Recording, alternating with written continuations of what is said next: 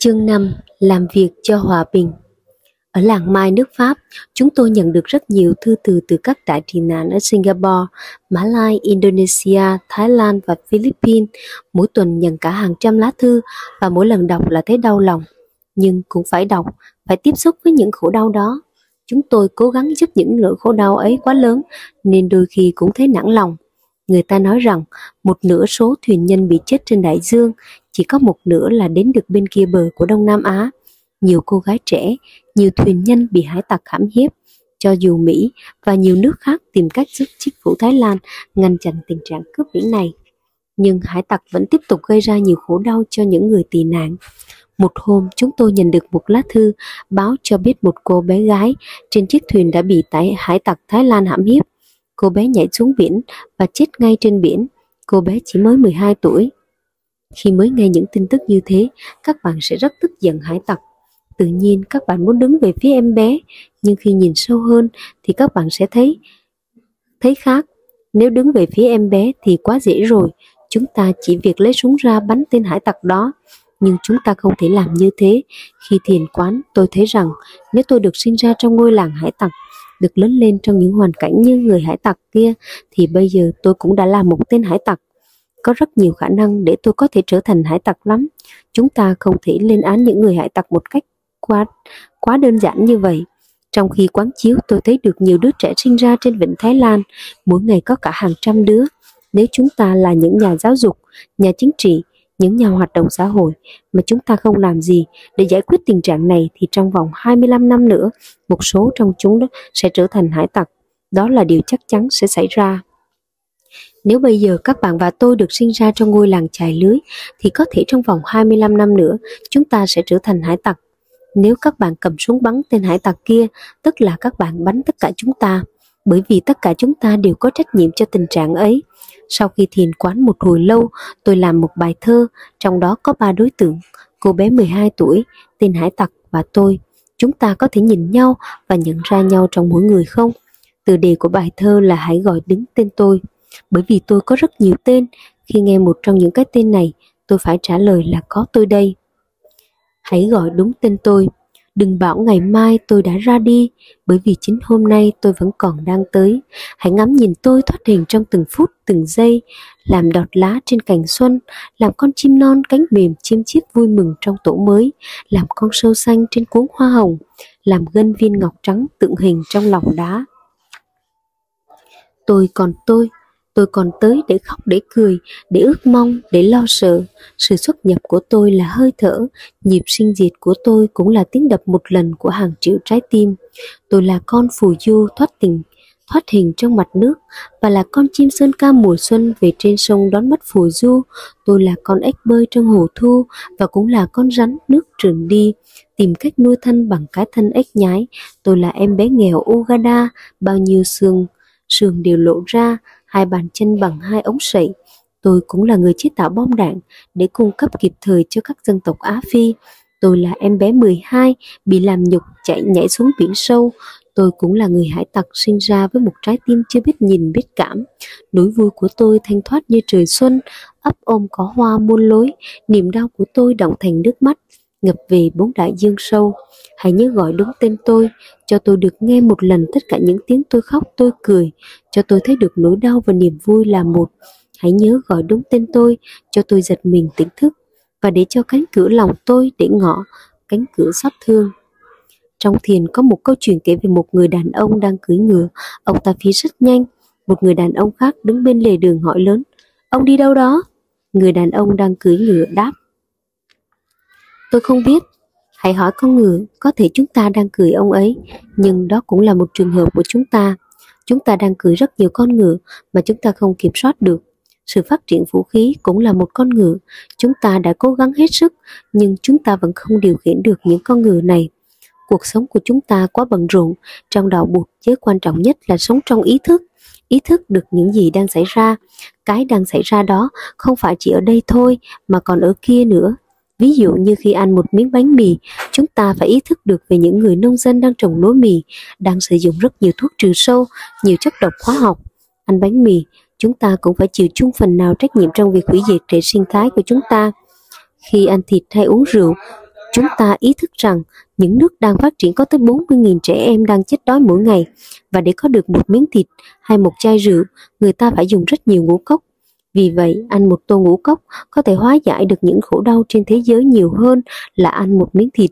Một chuyên gia kinh tế sống ở Pháp nói với tôi rằng ở các nước phương Tây, nếu người ta giảm ăn thịt và uống rượu giảm 50% thì cũng đủ để nuôi, để thay đổi tình trạng thế giới, chỉ cần giảm 50% thôi.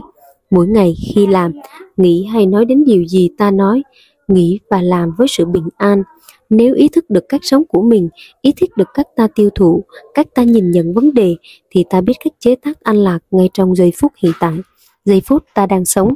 Chẳng hạn như khi cầm lên một tờ báo Sunday, chúng ta ý thức rằng tờ báo này rất nặng, có thể nặng tới 1-2 kg. Để in ra một tờ báo như vậy, có thể người ta cần đến cả khu rừng. Khi tầm khi cầm tờ báo lên, chúng ta phải ý thức điều đó. Nếu ý thức rõ chúng ta có thể làm gì đó để thay đổi tình trạng. Ở chùa tôi, tôi là người đầu tiên lái xe gắn máy. Hồi đó không có không có thi kệ lái xe gắn máy, chúng ta phải thực sự tập thông minh, phải cập nhật và làm mới để cho sự thực tập của chúng ta phù hợp với thời đại ngày nay. Gần đây tôi có viết một bài thi kệ lái xe để thực tập trước khi nổ máy, hy vọng nó sẽ giúp ích cho các bạn. Trước khi cho máy nổ, tôi biết tôi đi đâu. Xe với tôi là một, xe mau tôi cũng mau. Đôi khi ta không thực sự cần đi hay cần dừng xe, nhưng vì muốn chạy trốn bản thân nên ta phải nổ máy lên xe để đi đâu đó. Nếu đọc lên bài thi kệ trước khi cho máy nổ tôi biết tôi đi đâu thì đó có thể là một tín hiệu cho ta thấy rằng ta không cần đi đâu cả. Đi đâu ta cũng không trốn thoát được chính mình. Ta phải luôn đối diện với chính mình. Tốt hơn thì ta tắt máy và đi thiền hành và điều đó có thể thú vị hơn. Người ta nói rằng trong những năm trước hơn 300.000 hecta rừng đã bị tàn phá bởi những cơn mưa axit và một phần là do xe cộ gây ra.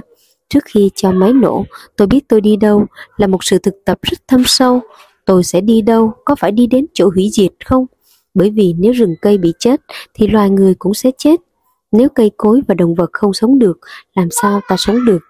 Xe với tôi chính là một, chúng ta có cảm tưởng rằng chúng ta là ông chủ còn chiếc xe là một dụng cụ nhưng điều đó không đúng. Có xe hơi chúng ta sẽ trở nên khác, có cây súng trong tay chúng ta cũng sẽ trở nên rất nguy hiểm. Có cây sáo trong tay, chúng ta trở nên rất dễ chịu, nhẹ nhàng, vui tươi. Với 50.000 trái bom nguyên tử loài người chúng ta sẽ trở nên nguy hiểm nhất trên trái đất này. Chúng ta chưa bao giờ nguy hiểm như hiện nay, chúng ta nên ý thức về điều đó. Dưới căn bản nhất là ý thức được những gì chúng ta đang làm và tình trạng mà chúng ta đang sống trong mỗi phút, mỗi giây và những giới khác sẽ dựa theo những căn bản đó. Chúng ta phải nhìn sâu vào lòng sự vật để thấy rõ vấn đề. Khi một người bơi lội thích thú với dòng sông thì người đó phải có khả năng thấy được mình là một với dòng sông. Một ngày nọ khi đang ăn trưa với mấy người bạn ở trường đại học Boston, tôi nhìn xuống và thấy được dòng sông Charles xa nhà đã lâu nên khi thấy dòng sông là tôi thích ngay. Sông Charles rất đẹp, vì vậy tôi đi xuống rửa mặt và ngâm chân ở dưới sông. Như tôi vẫn thường làm lúc ở quê, khi tôi quay lên, một giáo sư hỏi, nguy hiểm quá, thầy có súc miệng bằng nước sông đó không? Tôi trả lời, có. Ông nói, vậy thì thầy phải đi bác sĩ ngay. Tôi quá đỡ ngạc nhiên vì không biết sông ở đây ô nhiễm đến như vậy. Người ta gọi chúng là những con sông chết. Ở Việt Nam có những con sông rất nhiều bùn, nhưng không dơ như vậy. Có người cho tôi biết rằng dòng sông Rhin ở Đức cũng có quá nhiều chất hóa học, đến nỗi mà người ta có thể rửa phim sang hình trong đó. Chúng ta phải có khả năng thấy được mình là những nhà bơi lội giỏi và cũng là những dòng sông, là đang trải qua những nỗi sợ hãi và hy vọng của chúng. Nếu chúng ta không có khả năng làm được điều đó, thì chúng ta không có cơ hội để được an lạc. Nếu tất cả các con sông đều chết, thì thú vui được bơi lội trong dòng sông sẽ không còn nữa. Nếu chúng ta là một người leo núi, một người thích miền quê, thích núi rừng xanh tươi thì chúng ta biết rằng rừng núi là buồng phổi nằm ngoài thân thể của ta. Ấy vậy mà chúng ta đã làm gì để cho hơn 300.000 hecta rừng bị phản tàn phá bởi những cơn mưa axit? Chúng ta giam mình trong cái bản ngã nhỏ, nhỏ bé, chỉ nghĩ đến những điều kiện thuận lợi trước mắt cho riêng mình, trong khi lại phá hủy đi những cái lớn lao hơn. Một ngày nọ, bỗng nhiên tôi nhận ra rằng mặt trời là trái tim của tôi, nằm ngoài thân thể tôi, nếu trái tim tôi ngừng đập thì tôi sẽ chết, nhưng nếu mặt trời, một trái tim khác của tôi ngừng hoạt động, thì tôi cũng sẽ chết ngay lập tức. Ta phải có khả năng thấy rõ thực chất của ta. Nghĩa là ta phải có khả năng thấy được ta là dòng sông, ta là rừng cây, để hiểu được tình trạng của chúng và đem lại hy vọng cho tương lai. Đây là cái nhìn bất nhị. Trong khóa tu ở trung tâm thiền tập Providence, tôi đã yêu cầu một thiền sinh quán tưởng mình là một người bơi lội trong dòng sông. Sau 15 phút thực tập hơi thở ý thức, người ấy quán tưởng mình là dòng sông, người đó phải trở thành dòng sông để có thể bày tỏ mình trong ngôn ngữ và cảm thọ của dòng sông. Sau đó tôi yêu cầu một người phụ nữ gốc Xô Viết quán chiếu mình là một người Mỹ. Sau vài hơi thở ý thức, quán chiếu mình là một công nhân Xô Viết với tất cả những nỗi sợ hãi hy vọng cho hòa bình. Những bài tập này liên quan đến cái nhìn bất nhị. Những thanh niên phụng sự xã hội ở Việt Nam cũng đã thực tập như vậy. Nhiều người đã bị chết trong quá trình phụng sự. Tôi đã làm một bài thơ cho những anh chị em trẻ của tôi, khuyến khích động viên họ chết như thế nào để không gây ẩn hận thù và bạo động. Đó là bài dặn dò. Xin hứa với tôi hôm nay, trên đầu chúng ta có mặt trời và buổi trưa đứng bóng, rằng em không bao giờ thù hận con người, dù con người có đổ chụp trên đầu em, cả ngọn núi lửa hận thù, tàn bạo, dù con người giết em, dù con người dẫm lên mạng sống em, như là dẫm lên run dế, dù con người móc mật môi gan em, đầy ái em vào hoang sâu tuổi nhục, em vẫn phải nhớ lời tôi căn dặn. Kẻ thù chúng ta không phải con người, xứng đáng chỉ có tình xót thương. Vì tôi xin em đừng hỏi điều kiện, bởi không bao giờ oán hờn lên tiếng đối đáp được sự tàn bạo của con người. Có thể ngày mai trước khuôn mặt bạo tàn, một mình em đối diện, hãy rót cái nhìn dịu hiền từ đôi mắt, hãy can đảm dù không ai biết, ai hay biết, và nụ cười em hãy để nữ trong cô đơn, trong đau thương thống thiết. Những người yêu em dù lênh đênh qua ngàn trùng sinh diệt, vẫn sẽ nhìn thấy em. Tôi sẽ đi một mình Đầu tôi cúi xuống, tình yêu thương bỗng trở nên bất diệt, đường xa và gập ghềnh muôn dặm, nhưng hai vầng nhật nguyệt vẫn sẽ còn để soi bước cho tôi. Thiền tập là ý thức được nỗi khổ đau đang có mặt. Bài pháp thoại đầu tiên mà buộc dạy sau khi thành đạo là khổ và con đường đưa đến sự chuyển hóa. Khổ đau ở Nam Phi không những người da màu khổ đau cùng cực mà người da trắng cũng khổ đau. Nếu đứng về một bên thì chúng ta không hoàn toàn, không hoàn thành được sứ mạng hòa giải để đem lại hòa bình cho mọi người. Có ai có khả năng tiếp xúc được với cả hai cộng đồng người da trắng và da màu ở Nam Phi không? Nếu số người này quá ít thì tình trạng sẽ rất tệ hại. Phải có những người có khả năng tiếp xúc được với cả hai bên hiểu được những nỗi khổ đau của cả hai bên và nói cho bên này nghe nỗi khổ đau của bên kia. Có ai chịu hiểu, thiền tập và hòa giải giữa hai đảng phái chính trị lớn không? Bạn phải có khả năng vượt thoát ý niệm mình là người Mỹ không? Bạn lớn hơn một người, người, người Mỹ nhiều lắm. Bạn có khả năng hiểu được sâu sắc nỗi khổ của cả hai bên không? Bạn có khả năng mang thông điệp hòa giải đến cho mọi người không? Có thể bạn đã không ý thức được nước mình đã từng sản xuất nhiều bom đạn bán cho các nước thứ ba trên thế giới để họ giết hại lẫn nhau. Các bạn biết rằng người lớn và trẻ em ở những nước này cần thức ăn hơn là những vũ khí gây chết người đó. Tuy nhiên, không một ai có đủ thời gian để có tổ chức một cuộc đàm phán quốc gia để nhìn vào vấn đề sản xuất và bán những, những thứ gây chết người này. Ai cũng quá bận rộn, bom đạn đã giết chết rất nhiều người trong những năm 30, 40, 50 của thế kỷ 20. Nếu chúng ta chỉ nghĩ về những trái bom nguyên tử có thể nổ trong tương lai mà không để ý đến những trái bom đang nổ trong hiện tại, thì chúng ta cũng phạm một sai lầm. Tôi tin rằng khi Tổng thống Reagan nói Hoa Kỳ phải tiếp tục sản xuất bom đạn để bán, bởi vì nếu không sản xuất thì các nước khác sẽ sản xuất và như vậy Hoa Kỳ sẽ mất đi lợi tức thì lời tuyên bố này chỉ là một cái cớ. Tuy nhiên, trong đó có những yếu tố thúc đẩy ông ta và cả quốc gia tiếp tục sản xuất vũ khí để bán. Chẳng hạn như nhiều người sẽ thất nghiệp nếu như họ ngưng sản xuất vũ khí. Chúng ta có nghĩ ra cách nào để giúp những người này có công ăn việc làm nếu nền công nghiệp vũ khí ngưng hoạt động không? Nhiều người Mỹ đã không ý thức được những vũ khí này đang giết người ở các nước thứ ba trên thế giới. Mỗi ngày, Quốc hội đã không bàn bạc vấn đề này một cách nghiêm túc. Chúng ta đã không dành nhiều thì giờ để hiểu rõ vấn đề cho thấu đáo. Vì vậy mà chúng ta không thể thay đổi được chính sách của nhà nước. Chúng ta không đủ mạnh để gây áp lực cho chính phủ. Chúng ta đang mang trách nhiệm cao cả của một công dân. Chúng ta phải làm điều gì đó. Chính sách đối nội Chính sách đối ngoại của một chính phủ được ban hành rộng lớn bởi dân tộc của nước đó và cách sống của họ. Chính phủ có thể tự do ban hành đạo luật, nhưng tự do đó phải phù hợp với đời sống hàng ngày của chúng ta và nếu chúng ta buộc họ thay đổi thì họ phải thay đổi. Bây giờ ta chưa có khả năng đó. Có thể ta nghĩ rằng khi nào làm việc cho chính phủ có quyền hành ta sẽ làm bất cứ những gì ta muốn. Thế nhưng điều đó không đúng. Nếu trở thành tổng thống ta cũng sẽ gặp phải những vấn đề nhan nan, gian nan ấy. Có thể ta cũng sẽ làm y chang như vậy, chỉ khá hơn hay tệ hơn đôi chút mà thôi. Vì vậy ta phải thấy rõ sự thật này, phải thấy rõ tình trạng thực chất của chúng. Trong đời sống hàng ngày, thức ăn và cách ta ăn uống cũng liên hệ đến tình hình của thế giới. Thiền quán là nhìn sâu vào lòng sự vật để tìm ra phương thức thay đổi và chuyển hóa tình trạng. Chuyển hóa tình trạng cũng chính là chuyển hóa tâm mình, bởi vì tình trạng là tâm, tâm là tình trạng, tỉnh thức rất quan trọng. Bản chất của bom đạn, bản chất của bất công, bản chất của vũ khí, bản chất của con người đều giống nhau. Đây là ý nghĩa đích thực của đạo Bụt dấn thân. Trong suốt 2.500 năm qua, những tu viện Phật giáo đều thực tập bảy phương pháp dịch trừ tranh chấp. Tuy những phương pháp này được chế tác ra để giải quyết những tranh chấp giữa những người xuất sĩ, nhưng chúng ta cũng có thể ứng dụng trong gia đình và xã hội. Phương pháp thứ nhất là đối diện. Dưới sự bảo hộ của cả đại chúng, mọi người ngồi lại với nhau trong chánh niệm, thở những hơi thở ý thức và mỉm cười với thiện chí, muốn giúp đỡ mà không phải là muốn đối chọi nhau. Điều này rất căn bản, cả hai vị xuất sĩ đang có xung đột với nhau, đều có mặt và ý thức mọi người trong tăng thân đều rất muốn mình hòa giải với nhau để phục hồi lại an lạc. Ngay cả khi chia sẻ không khí an lạc đã có mặt ở đó rồi, không ai được nghe và nói chuyện riêng. Không được loan truyền những tin về người xuất sĩ này hay người xuất sĩ kia, không phê bình về cách hành xử người này hay người kia, bởi vì những điều đó sẽ không giúp ích gì cả. Tất cả phải được chia sẻ ra giữa đại chúng. Hai vị xuất sĩ kia ngồi đối diện với nhau, tập thở và mỉm cười. Phương pháp thứ hai là nhớ. Cả hai vị xuất sĩ đều cố gắng nhớ lại toàn bộ câu chuyện dẫn đến sự tranh cãi và mọi chi tiết phải liên quan đến vấn đề tranh cãi ấy. Trong khi đó, đại chúng chỉ thực tập lắng nghe bằng tâm từ bi.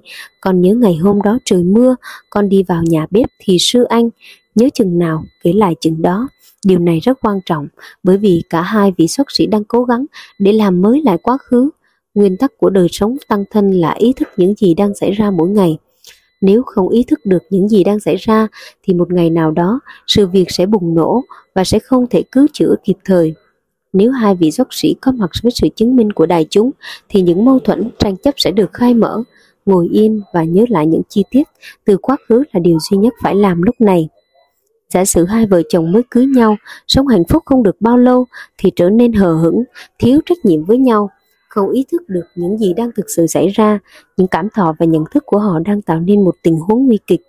Đôi khi chỉ ngấm ngấm ngầm thôi, nhưng rồi một ngày nào đó mọi thứ sẽ bùng nổ và lúc đó thì không thể cứu vãn được nữa. Chỉ có nước ly dị, đánh nhau hay thậm chí giết hại nhau. Trong trường hợp này thì hai bên phải ngồi lại để giải quyết những xung đột trong lòng, để đưa tới sự hòa giải. Thiền tập là ý thức được những gì đang xảy ra trong tự thân, trong cảm thọ, trong nhận thức, trong thân thể và trong gia đình. Điều này rất quan trọng cho mọi gia đình. Đối với phương pháp thứ hai là nhớ. Nhớ lại này ta cho tăng thân biết càng nhiều, chi tiết thì càng dễ dàng giúp đỡ. Phương pháp thứ ba là không cố chấp. Mọi người trong tăng thân đều mong muốn hai vị xuất sĩ này đừng cố chấp, đừng nắm ý giữ, giữ ý riêng của mình, mà phải cố gắng hòa giải với nhau. Kết quả như thế nào không quan trọng, điều quan trọng nhất là mỗi người phải bày tỏ thiện chí, muốn hiểu nhau và muốn hòa giải. Khi đã làm hết sức để hiểu, để chấp nhận thì chúng ta không cần phải lo lắng gì đến kết quả nữa.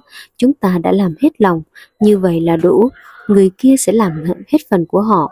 Năng lượng và không khí của đại chúng rất quan trọng bởi vì ai cũng đang mong đợi hai người và hai người biết mình phải thực tập tốt. Nếu không thì không xứng đáng là anh em một nhà. Phương pháp thứ tư là lấy rơm phủ bùn. Ở miền quê, sau khi trời mưa, những con đường thường hay bị bùn lầy và lầy lội. Nếu có rơm phủ lên chỗ bùn lầy đó, thì có thấp có thể đi lại rất dễ dàng. Tương tự như vậy, đại chúng sẽ chỉnh hai vị tôn thúc tôn túc được mọi người tôn kính để đại diện cho mỗi bên đang xung đột. Hai vị tôn túc này trình bày trước đại chúng, cố gắng nói lên những điều làm cho người kia lắng dịu. Trong truyền thống đạo Bụt, những vị tôn túc rất được tôn kính. Họ không cần phải nói nhiều, nhưng những gì họ nói ảnh hưởng rất lớn đến đại chúng. Vị tôn túc này nói lên những điều liên quan đến vị xuất sĩ đang có xung đột. Những điều này mà Tôn Túc nói sẽ làm cho người kia hiểu người này hơn và làm lắng dịu những cơn giận, những cảm xúc, những bức xúc trong người kia. Vì Tôn Túc thứ hai nói lên những điều để bảo hộ cho người thứ hai và vì Tôn Túc cũng sẽ nói như thế nào đó để người thứ nhất thấy làm dễ chịu hơn, thấy mình hiểu người thứ hai hơn. Làm như vậy sẽ giúp họ xua tan đi những cảm giác nặng nề, khó chịu trong lòng và tiếp nhận được quyết định mà đại chúng đưa ra. Lấy rơm phủ bùn, bùn đây là tranh chấp, hiềm giận và rơm là lòng từ bi, là pháp vũ Phương pháp thứ năm là sự tự sám hối. Mỗi người tự chia sẻ những yếu kém của mình mà không phải đợi người kia nói ra. Nếu tự nói ra được những lỗi lầm của mình thì sẽ hay hơn. Trước tiên, mình chỉ có khả năng nói ra được những yếu kém nho nhỏ, có thể chúng ta phạm những lỗi lầm vùng về lớn, à vùng về vùng về lớn, nhưng ta chỉ nói lên một vài lỗi nhỏ. Khi sám hối, chúng ta có thể nói vào ngày đó con không có chánh niệm lắm, con đã nói những điều như vậy. Thật là kinh khủng, con xin sám hối, cho dù đó chỉ là một lời sám hối nhỏ, nhưng sẽ làm cho người kia cảm thấy dễ chịu hơn và khuyến khích người kia cũng sám hối tương tự. Không khí của đại chúng có khả năng khích lệ và động viên hai bên. Mọi người đều yểm trợ và mong muốn có sự hòa giải và xuống thang này. Phật tính trong mỗi người có cơ hội để đi lên, những căng thẳng nặng nề của hai bên do cơn giận, oán hờn sự gây ra sẽ nhẹ đi. Bầu không khí này, hiểu biết, cảm thông và chấp nhận được phát sinh. Sau đó, các vị tôn túc cũng nhắc nhở hai người đang có hiềm khích nhau. Quý vị là một phần của tăng thân, sự an lạc của tăng thân là rất quan trọng. Đừng chỉ nghĩ về khó khăn và đau khổ của riêng mình, mà phải nghĩ đến sự an lạc của tăng thân. Như vậy, mỗi người sẽ sẵn sàng buông bỏ những khuyết điểm người kia và nhận dần hưởng trong lòng để tiếp nhận kết quả cũng như quyết định của tăng thân. Phương pháp thứ sáu và thứ bảy là cùng nhau quyết định và chấp nhận kết quả. Consensus and accept verdict tất cả đều đồng ý là cả người đều chấp nhận bất kỳ kết quả nào mà tăng thân đưa ra. Nếu không thì họ phải rời tăng thân. Vì vậy, sau khi tìm hiểu tất cả những chi tiết cuộc tranh chấp xung đột và đi đến kết quả hòa giải tối đa, tăng thân sẽ tuyên bố kết quả. Kết quả được tuyên bố ba lần như sau. Sau khi tìm hiểu, quán chiếu bàn bạc và cố gắng hết lòng. Đại chúng đề nghị thầy sẽ làm như vậy như vậy, và thầy kia sẽ làm như vậy. Điều này nên được sửa đổi theo cách này, điều kia nên được sửa đổi theo cách kia. Đại chúng các vị tỳ kheo có chấp thuận kết quả này hay không? Nếu đại chúng giữ im lặng, có nghĩa là đồng ý chấp thuận. Câu hỏi được lặp lại, đại chúng có chấp thuận kết quả này hay không? Đại chúng im lặng, câu hỏi được lặp lại lần thứ ba. Sau ba lần im lặng, vị này tuyên bố đại chúng, các vị tỳ kheo đã chấp nhận quyết định. Vì vậy, xin đương sự thực hiện quyết định này và kết thúc buổi hòa giải. Chúng ta có thể ngồi lại nhiều buổi để giải quyết cho một trường hợp. Cho dù một trong hai vị này có chống lại quyết định, thì điều đó cũng không có trọng lượng. Vì tất cả đã đồng ý tuân thủ theo bất kỳ quyết định nào của đại chúng. Bảy phương pháp này được các vị tu sĩ thực tập trong các truyền thống Phật giáo ở Ấn Độ, Trung Quốc, Việt Nam và Nhật Bản, Đại Hàn và nhiều nước khác đã hơn 2.500 năm nay. Chúng ta có thể học hỏi từ đó để ứng dụng cho gia đình và xã hội. Trong các phong trào hòa bình, có rất nhiều giận hờn, tuyệt vọng và hiểu lầm. Người ta có thể viết những lá thư chống đối rất hay nhưng chưa có, có khả năng viết được những lá thư thương yêu. Chúng ta nên học cách viết thư cho Quốc hội, cho Thủ tướng Hoa Kỳ như thế nào để họ cảm hứng? Đọc mà không phải là quăng vào sọt rác khi nói, chúng ta cũng sử dụng ngôn ngữ và sự hiểu biết của ta như thế nào để làm người nghe không bị mất hứng. Tổng thống cũng là một trong những con người như chúng ta. Phong trào hòa bình có khả năng sử dụng ngôn ngữ hòa ái để diễn bày con đường hòa bình hay không? Điều đó còn phụ thuộc vào những người làm công tác hòa bình, có bình an hay không. Bởi vì không có bình an thì chúng ta không thể làm được gì cho hòa bình. Nếu chúng ta không được cười, thì chúng ta không thể giúp người khác cười được. Nếu chúng ta không có bình an, thì chúng ta cũng không thể giúp cho người khác bình an, không thể đóng góp cho phong trào của hòa bình. Tôi hy vọng chúng ta có thể mang một đường hướng mới đến cho hòa bình nếu phong trào hòa bình trước đầy hận thù và giận dữ thì ta không thể hoàn thành sứ mạng như ta mong đợi. Vì vậy chúng ta cần phải làm tươi mới lại sự hòa bình an bình của chúng ta cũng như làm tươi mới lại các cách thức mà chúng ta muốn đóng góp cho con đường của hòa bình. Điều quan trọng chúng ta phải thiền tập để có, có khả năng nhìn nhận vấn đề một cách sáng suốt và hiểu rõ chúng. Chúng ta có thể đóng góp cho phong trào hòa bình bằng cách nhìn nhận vấn đề của chúng ta làm thế nào để có thể xóa bỏ hận thù và xung đột. Vì thế, công tác hòa bình trước hết là làm sao cho tự thân có được an lạc. Thiền tập là cho tất cả chúng ta, chúng ta nương vào nhau mà sống, mà tồn tại. Chúng ta nương vào con cái để được tiếp nối và con cái chúng ta nương vào chúng ta để có tương lai.